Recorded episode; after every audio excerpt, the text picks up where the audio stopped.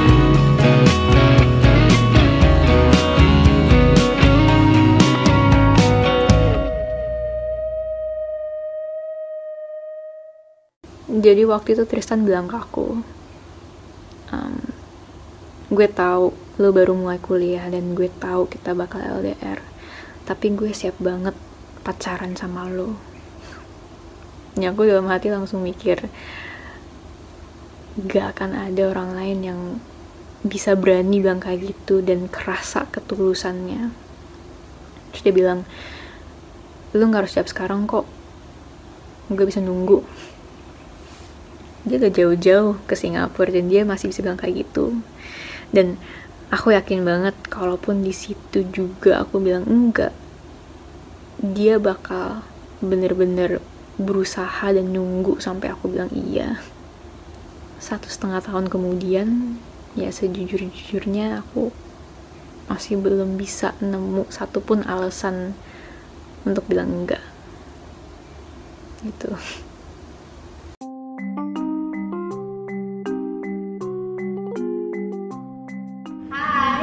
bersama saya Leila Jeng dalam segmen Ini Nation untuk episod kali ini kita sangat bertuah kerana dapat bertemu dengan seorang penulis, publisher buku, puisi Mushuki Burhan. So, um, Mushuki Burhan juga lebih senang dikenali sebagai um, Syuk dari Syuk.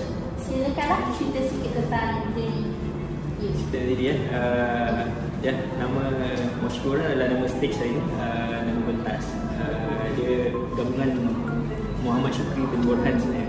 Saya pilihkan pada Moshkur Burhan sebab saya start uh, dengan menulis blog.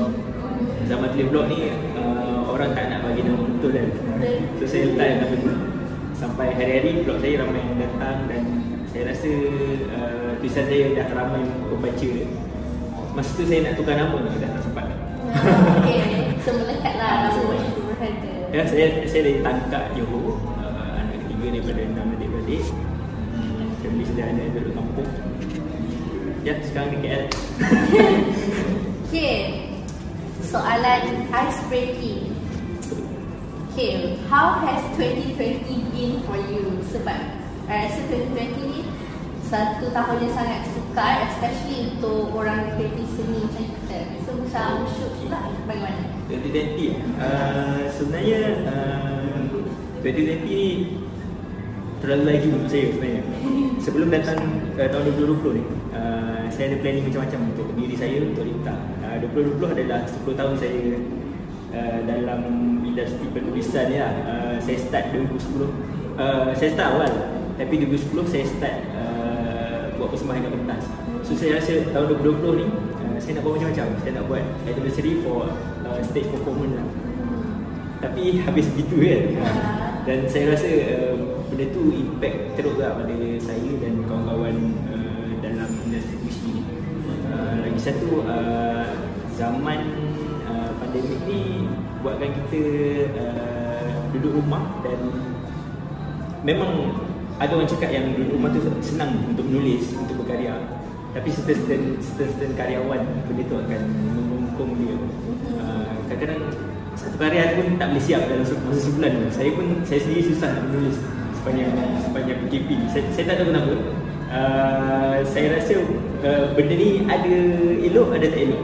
Uh, so uh, depends lah kalau orang, lain macam ni.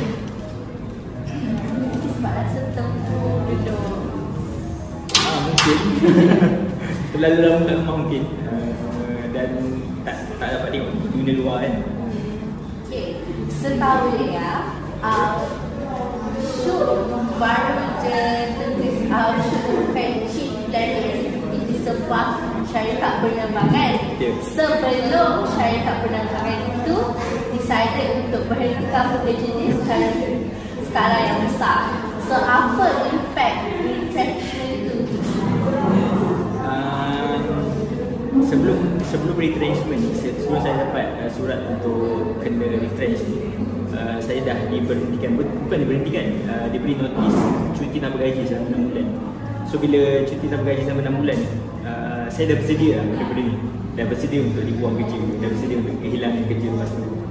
So impact dia tidaklah begitu kuat bagi saya. Uh, dalam masa 6 bulan saya dah bukanlah susun apa yang saya nak buat tapi macam uh, saya kena bersedia untuk dibuang Tapi uh, bila surat retrenchment tu saya dapat uh, last week uh, uh, Mula-mula saya rasa macam Okay, ini saya dah decide Dah, dah, dah, dah, bukan dah decide Dah, dah expect apa yang jadi. Tapi bila dapat Ya, dia, memang perasaan tu tukar Macam Okay, lepas ni aku tak ada kerja Lepas ni apa aku nak buat? Takkan aku nak buat benda sendiri? Uh, Boleh benda tu Tu boleh bagi makan ke Faham tak?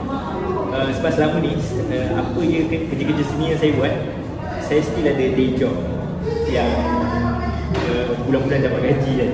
So saya kena Saya dah, dah fikir Apa yang akan saya buat Selepas ni untuk dapatkan gaji bulan-bulan. Itu antara impact yang paling kuat lah. Uh, Selain kehilangan kawan-kawan. Uh, Gila, uh, 10 tahun saya dalam Saya airline 10 tahun. So bila diberhentikan ni First time yang saya rasa macam Tahun ni airline tak begitu bagus uh, Bila berpisah dengan kawan-kawan macam 10 tahun kan kerja dengan kawan-kawan So macam uh, rasa diberhentikan tu. Adalah Berpisah semua tu jauh-jauh. Ramai yang rasa nak balik kampung. So macam Benda tu lah, benda tu yang paling impact saya. Selain daripada life saya sendiri kan Bagi saya macam life ya, Life, life must go on tu Macam kawan-kawan tu lah. Yang susah cari Sebab dah lama tak kawan Itu je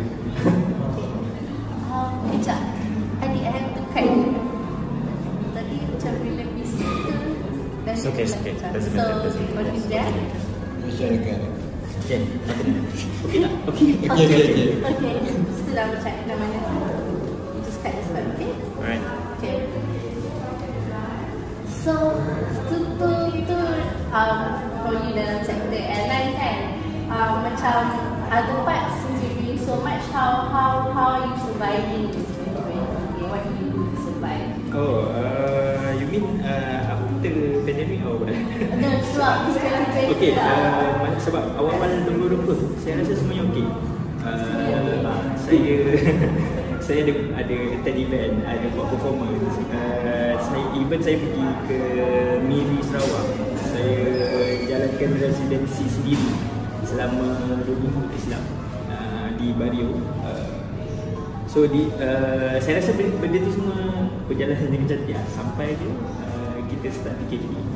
Uh, start PKP tu saya rasa macam uh, macam-macam kerja saya buat. Uh, lepas je saya di, dipaksa untuk apa, cuti tanpa gaji. Saya pulang kampung, balik kampung saya start lah bercucuk tanam. Oh, saya jual vegetable. ya, saya jual pokok.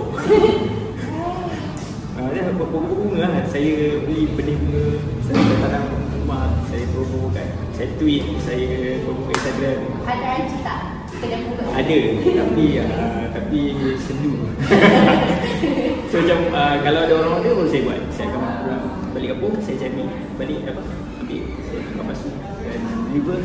Sebenarnya ramai je boleh cari kat sini pokok-pokok tu. Tapi uh, itu salah satu uh, cara saya ni lah. selain uh, jualan buku lah rumah Rita saya dah handle sendiri sekarang uh, sepanjang PKP ni saya handle sendiri sebelum saya upah orang so macam kalau saya handle sendiri saya keuntungan tu saya sendiri lah untuk saya lah. itu salah satunya uh, jual buku rumah Rita je lah Jual buku, jual uh, apa, jual buku and also um, cafe ni Ya.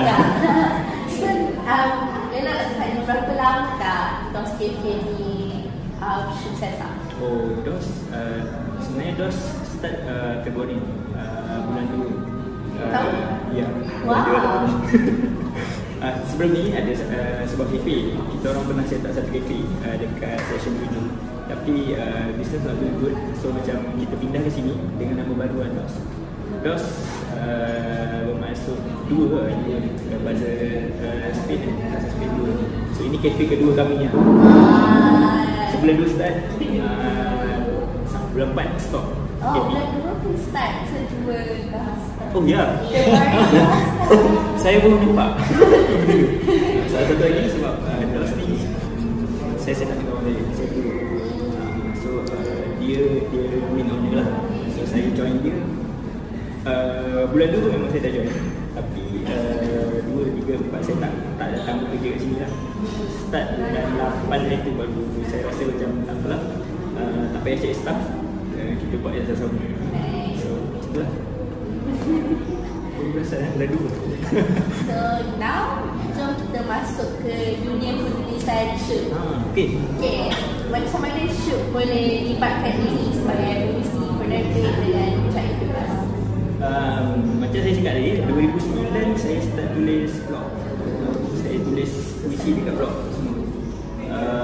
Saya seorang yang dulu lah, saya tak boleh nak cakap introvert lah, saya ramai je kawan. Tapi saya seorang yang uh, self esteem saya rendah. Saya takut untuk tunjukkan benda-benda tu. So saya buat blog dengan nama yang mungkin tak kenal. Uh, start lah.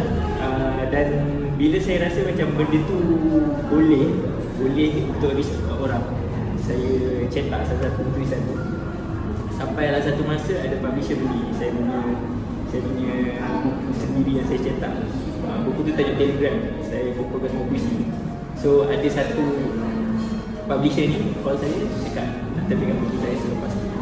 Ya, start tu lah. Saya menulis uh, dan saya mula buat persembahan sebab uh, bagi saya macam seorang penulis kalau untuk terus maintain dia kena jaga pace dia. Uh, kalau lah dalam masa beberapa bulan kita tak menulis kita kena buat benda kita kena perform supaya uh, orang tahu kewujudan kita so start lah. Saya perform dan Alhamdulillah dapat banyak undangan masa ni. Sebelum saya berhijrah ke Arab Saudi tahun 2013 uh, tu macam titik tolak pada uh, apa kejatuhan macam ni.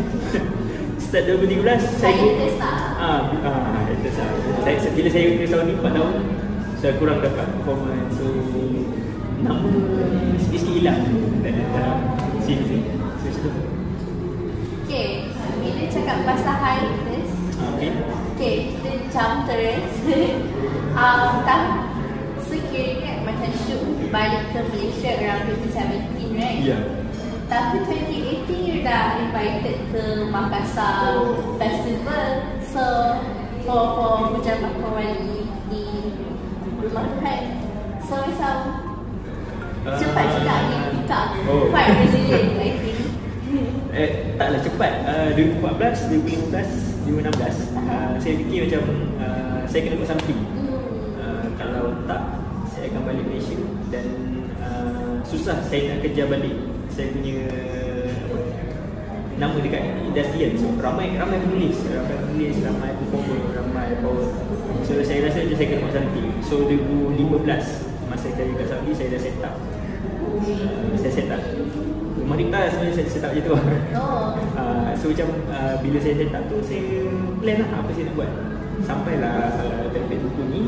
Dan buku ni pun uh, saya jemput beberapa penulis. Salah seorang penulis dalam buku ni adalah uh, Rahmat Hidayat. Dia berasal dari Makassar. So dia lah yang membuka ruang saya untuk uh, Ke Makassar International Writer Festival 2018 uh, Ya rezeki kan Macam saya pun tak tahu dia boleh hantar manuskrip dia. Seorang penulis Indonesia hantar manuskrip kepada publisher kecil dekat Malaysia. Dan saya rasa okey, saya, saya terima, saya publish. Dan dia tanya saya uh, MIWF ni nak invite untuk uh, launching buku Nak ke tak? Saya tak nak kan So uh, start lah. Saya dan 2019 uh, 2018 saya di apa dijemput untuk launching buku ni. Tapi 2019 saya dijemput untuk menjadi panel, performance dan uh, minggil sana.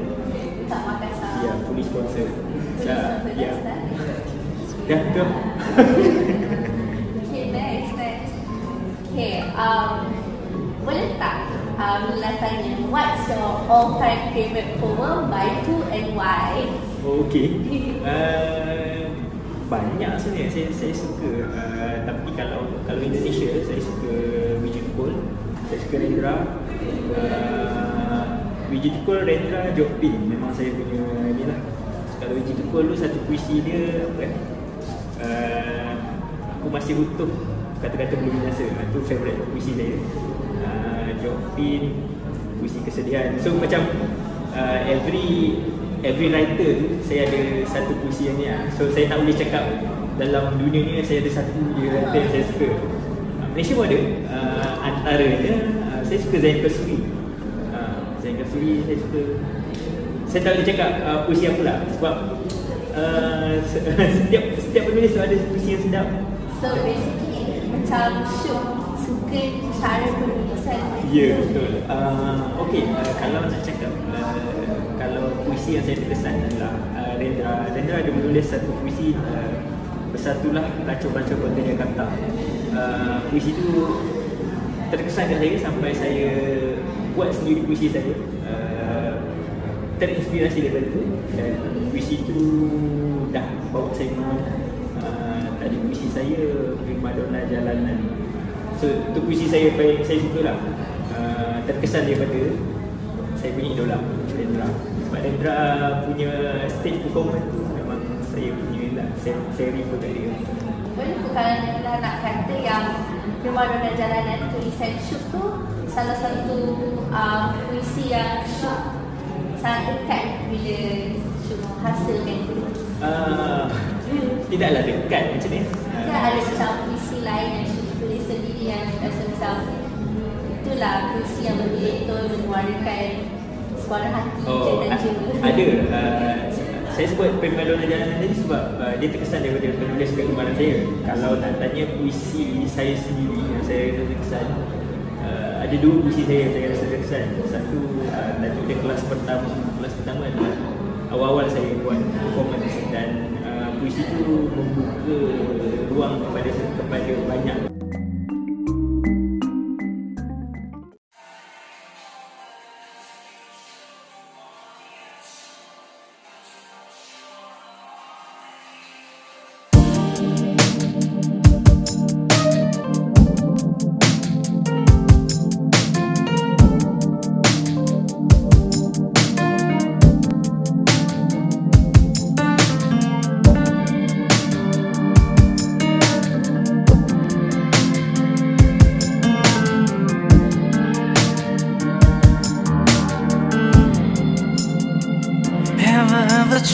you? Are you to the bone? Have I ever called you when you are all alone?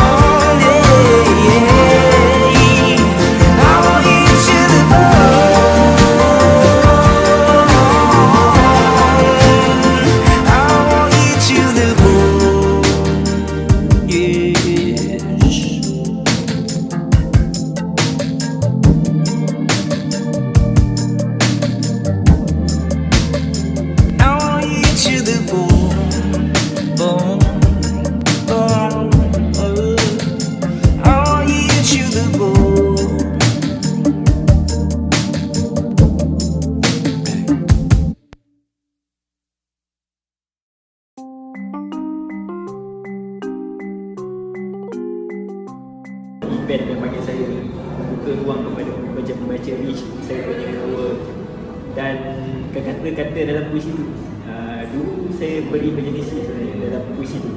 Saya cakap nak nak ke sana nak apa nak buat. Dan akhirnya semua, semua benda tu saya dah dah achieve lah sampai hari ni. So uh, lepas uh, kelas pertama uh, yang saya rasa paling dekat adalah kepada kertas. Saya tulis kapal terbang kertas uh, beberapa hari sebelum saya terbang ke Arab Saudi. So uh, saya, Waktu tu lah saya tulis puisi tu Saya rasa macam Okay sebelum saya fly Saya kena tinggalkan something Untuk orang. Orang ingat saya sampai dulu. So puisi tu lah Alright, okay. Ada tak spesifik gaya shoot berpuisi?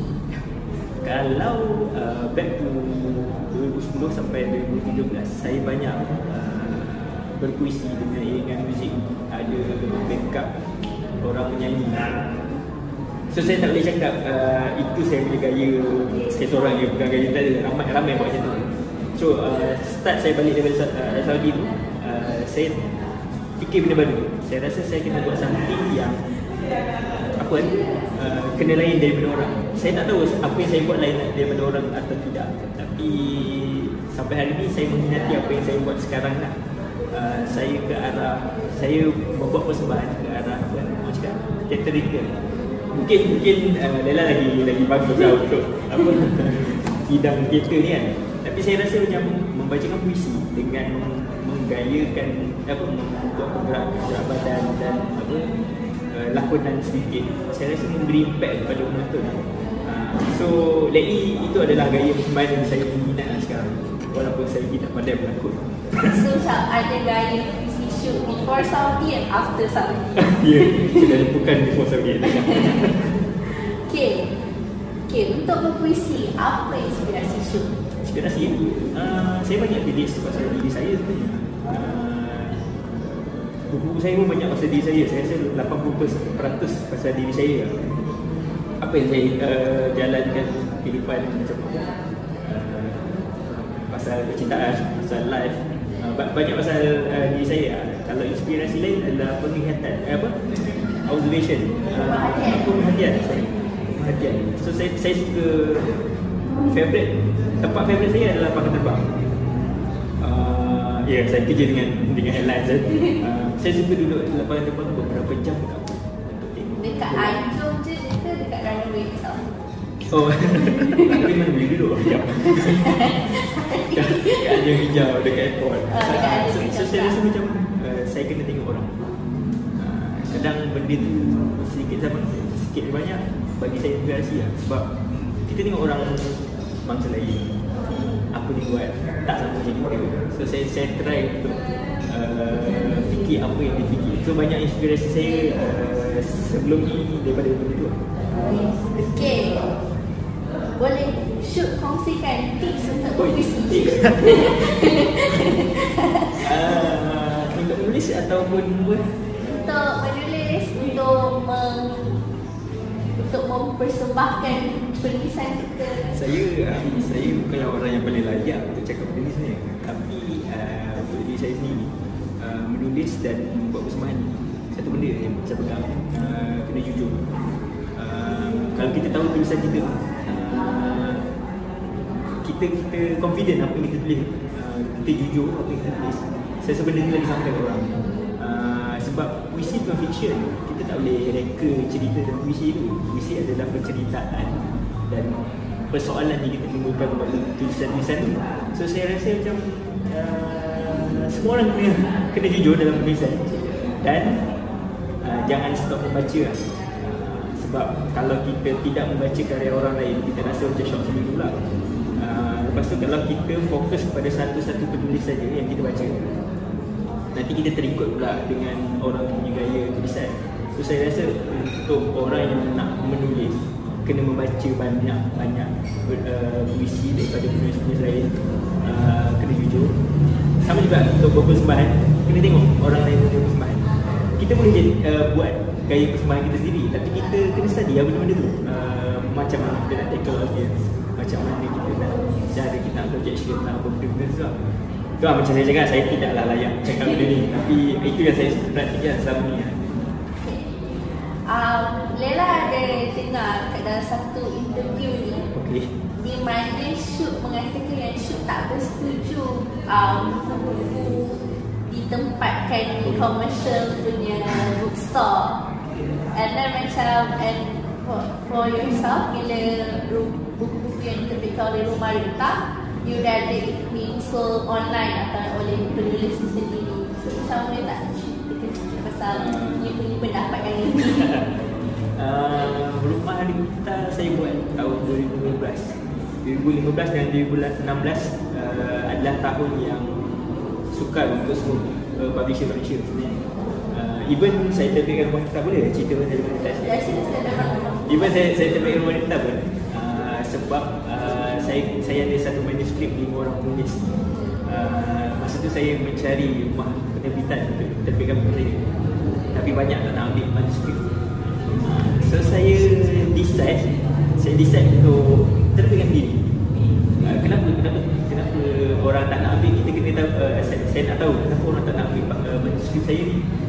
So saya cakap dengan kawan kita buku tak apa aku keluar duit. Aku cuba dia buat. Mana tahu orang suka. Ya itulah ni buku untuk yang pergi adalah buku pertama penyebab saya buat mereka jadi uh, tahun tu uh, banyak kedai-kedai buku pulangkan balik publisher punya buku. So publisher-publisher independent kat Malaysia yang letakkan buku di kedai buku waktu itu. Uh, Dia alami banyak kerugian. Dia dalam masa setahun konteks saya uh, Buku tak terjual dia akan return. Kalau return mungkin buku dah kuning sikit. Mungkin uh, buku dah outdated Orang dah tak cari. So nak buat apa? Dia orang nak hapuskan. So saya rasa untuk rumah rita Saya punya planning adalah Saya tidak meletakkan di kedai-kedai buku besar. Satu, uh, saya takut dengan percentage yang dia orang ambil. Sebab uh, satu lagi saya rasa macam apa Kalau saya boleh jual sendiri, kenapa saya nak kena ada orang lain uh, Bagus untuk letak di kedai buku Untuk promotion, untuk reach lagi banyak audience. Tapi saya rasa macam Kalau satu benda bagus, uh, orang akan cari dan saya rasa saya saya saya happy untuk jual buku sendiri buat masa ni lah. tak tahulah masa depan mungkin saya kena harapkan juga kedai-kedai buku kan tapi buat masa ni memang saya tidak akan meletakkan buku rendah di kedai buku besar kecuali kedai fiksi Okay, uh, now that we are talking about rumah Rita kan, rumah Rita uh, dia ada dua fungsi, satu penerbitan buku, satu lagi event organizer. Ya, betul. So, selalu rumah ada kedai kan? Ah, uh, buku ah, ke, um, letak dekat ni.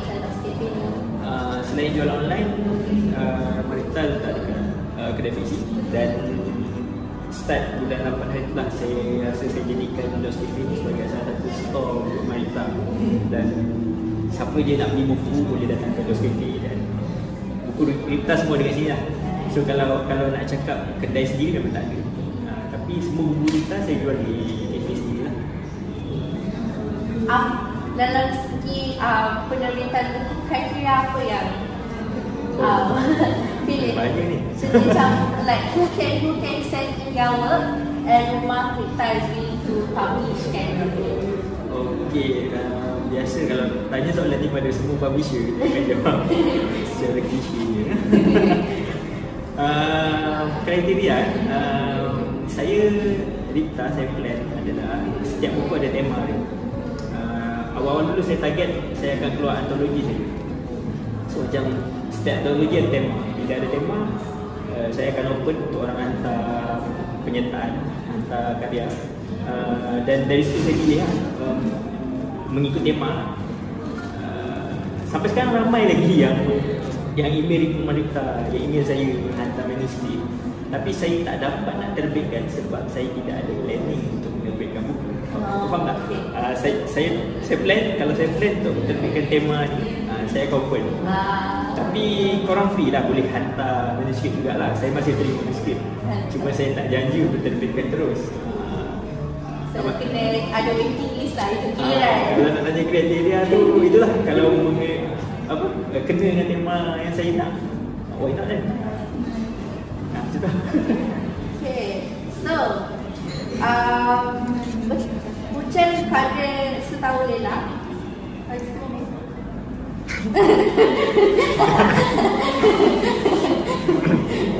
Okay, setahu je lah Hujan Batu Wali di Rumah Tuhan ni adalah best selling sebab inilah buku yang dibawa untuk launching di Makassar International Festival 2018 pada shoot macam mana? Ya, uh, saya boleh cakap tu best selling sebab uh, buku pertama yang tembus uh, market Indonesia daripada Rumah Rikta sendiri. Tapi kalau uh, sejarah Rumah Rikta, buku be- best selling uh, best seller buku Rumah Rikta adalah Untuk Yang Telah Pergi. Uh, Untuk Yang Telah Pergi uh, cetakan pertama saya saya boleh cakap dalam masa setahun dah sold out. Uh, banyak terjual dekat Pesta Buku Kuala Lumpur online lah. Uh, saya rasa uh, buku pertama terbitan hitam dan buku yang satu-satunya buku yang boleh sold out dalam masa setahun saya terbit. Uh, boleh promote sikit lah. Buku ni pun buku ni pun uh, sedang dalam cetakan uh, akan rilis 15 hari November ni. So macam uh, sebab permintaan uh, masih ada yang tanya jadi mula saya saya ingat macam tak nak terbitkan dalam buku ni tapi bila ramai yang tanya kesianan saya why not kita share dengan orang So what would you. Okay. Last sekali lah. Kita terus jump. Okay. Selain um, seorang penulis, berpuisi dan menerbit, um, owner juga pada Rumah Rita and uh, co-owner kepada Dos TV, Syuk juga pernah direct short film yang bertajuk Bunga adaptasi daripada buku Tempe dan Latte um, dengan kolaborasi karisel.co So cerita lah cerita tentang short film yang berdurasi 7 minit Oh, okay. Uh, short film tu kita shoot uh, 2016 kalau tak salah. Eh, saya pun tak ingat. Shoot 2015 tu. Uh, sebelum saya terbitkan first buku ni, Rita uh, saya ke- saya beritahu dia saya Rita kena ada dekat dalam pasaran. Orang kena nampak Rita. So benda pertama saya buat adalah saya cari uh, benda yang boleh broadcast kepada orang yang kewujudan Rita ni apa.